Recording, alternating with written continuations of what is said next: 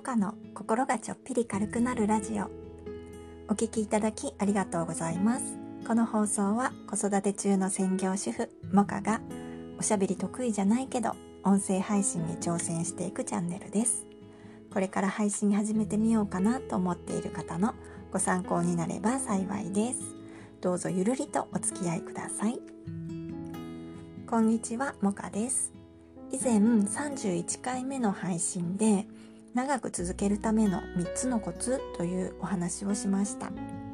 それは楽しいことをする。習慣化の工夫をする。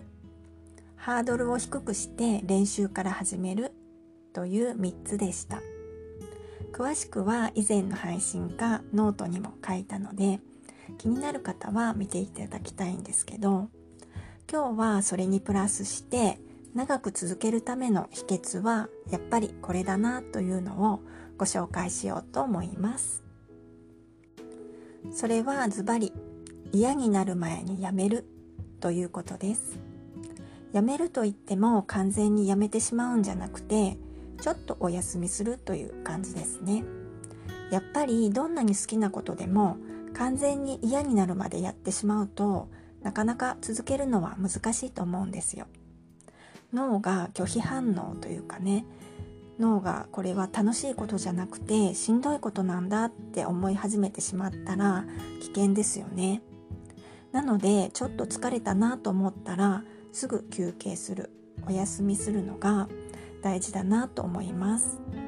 私もこの前々回の配信でちょっとスタイフ疲れしていますというご報告をして皆様の配信を聞きに行くのもちょっとお休みしています。ごめんなさいということを言いました。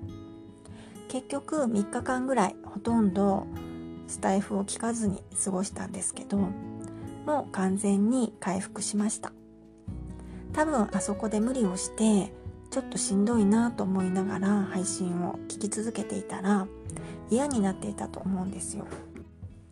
以前もお話ししましたがこのスタイフは私にとってのお楽しみで長く続けていきたいことなので疲れる前に休みながらマイペースで続けていきたいなと思っています。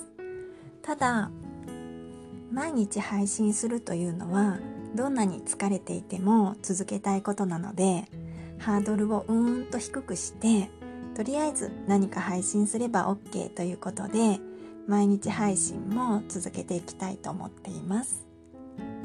今日は長く続けるための秘訣はやっぱりこれということで嫌になる前にやめる。もう早めにお休みするのがいいよというお話をしました。それでは最後までお聴きくださいましてありがとうございました。いいねやコメントとても励みになっています。ありがとうございます。今日も良い一日をお過ごしください。もかでした。